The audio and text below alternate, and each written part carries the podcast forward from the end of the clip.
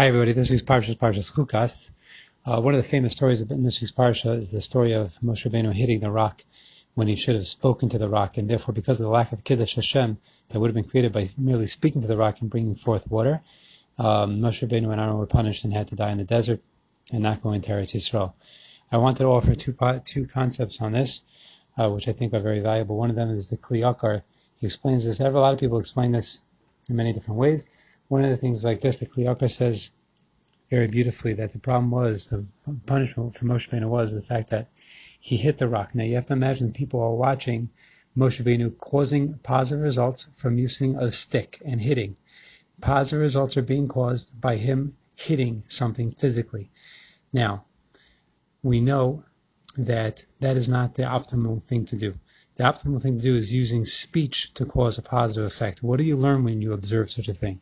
When you learn to when you what you excuse me what you learn from observing such a thing is that somebody is hitting and therefore something positive comes out. That's not the lesson that Hashem wanted us to learn. Hashem wanted us to learn by using positive speech, you get a positive result, not by using force. Because the Kli Yakar explains that the problem with using force to get your positive result is that as soon as the force leaves, then you go back to what you were normally doing. So in chinuch as well, it doesn't work when you force them to do something they don't want to do. So as soon as the person who's forcing leaves, the person doesn't do it do it anymore. We want when we're trying to educate people, either our children or students, the way to do it is by speech, by speaking, to convince, to un- make understand, to enlighten, to teach. That is the proper way to get what you need done. That the person should be educated to do it for themselves because they decided that you you're saying the right thing, and that would be the be- better kiddush Hashem and the better way to educate. That's the Kli Yakar.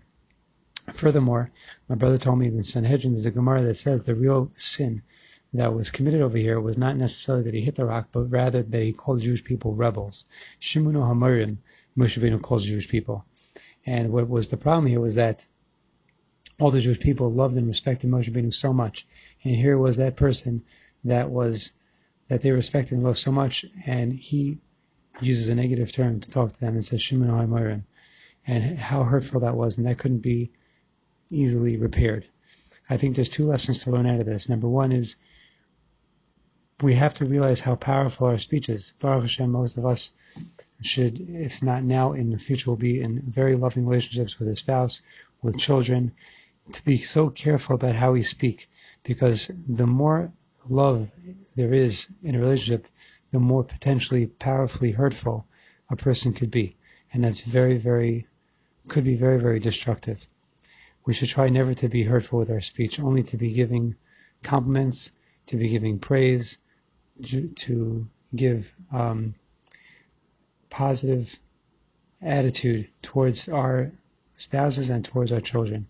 And by doing that, we create a good feeling in the house, in our home, in our relationship, and that builds. That builds instead of destroys. Hashem should help us that we should all only speak good things, good vibes, and good praise, and that will make a bigger Kiddush Hashem for ourselves and all those around us.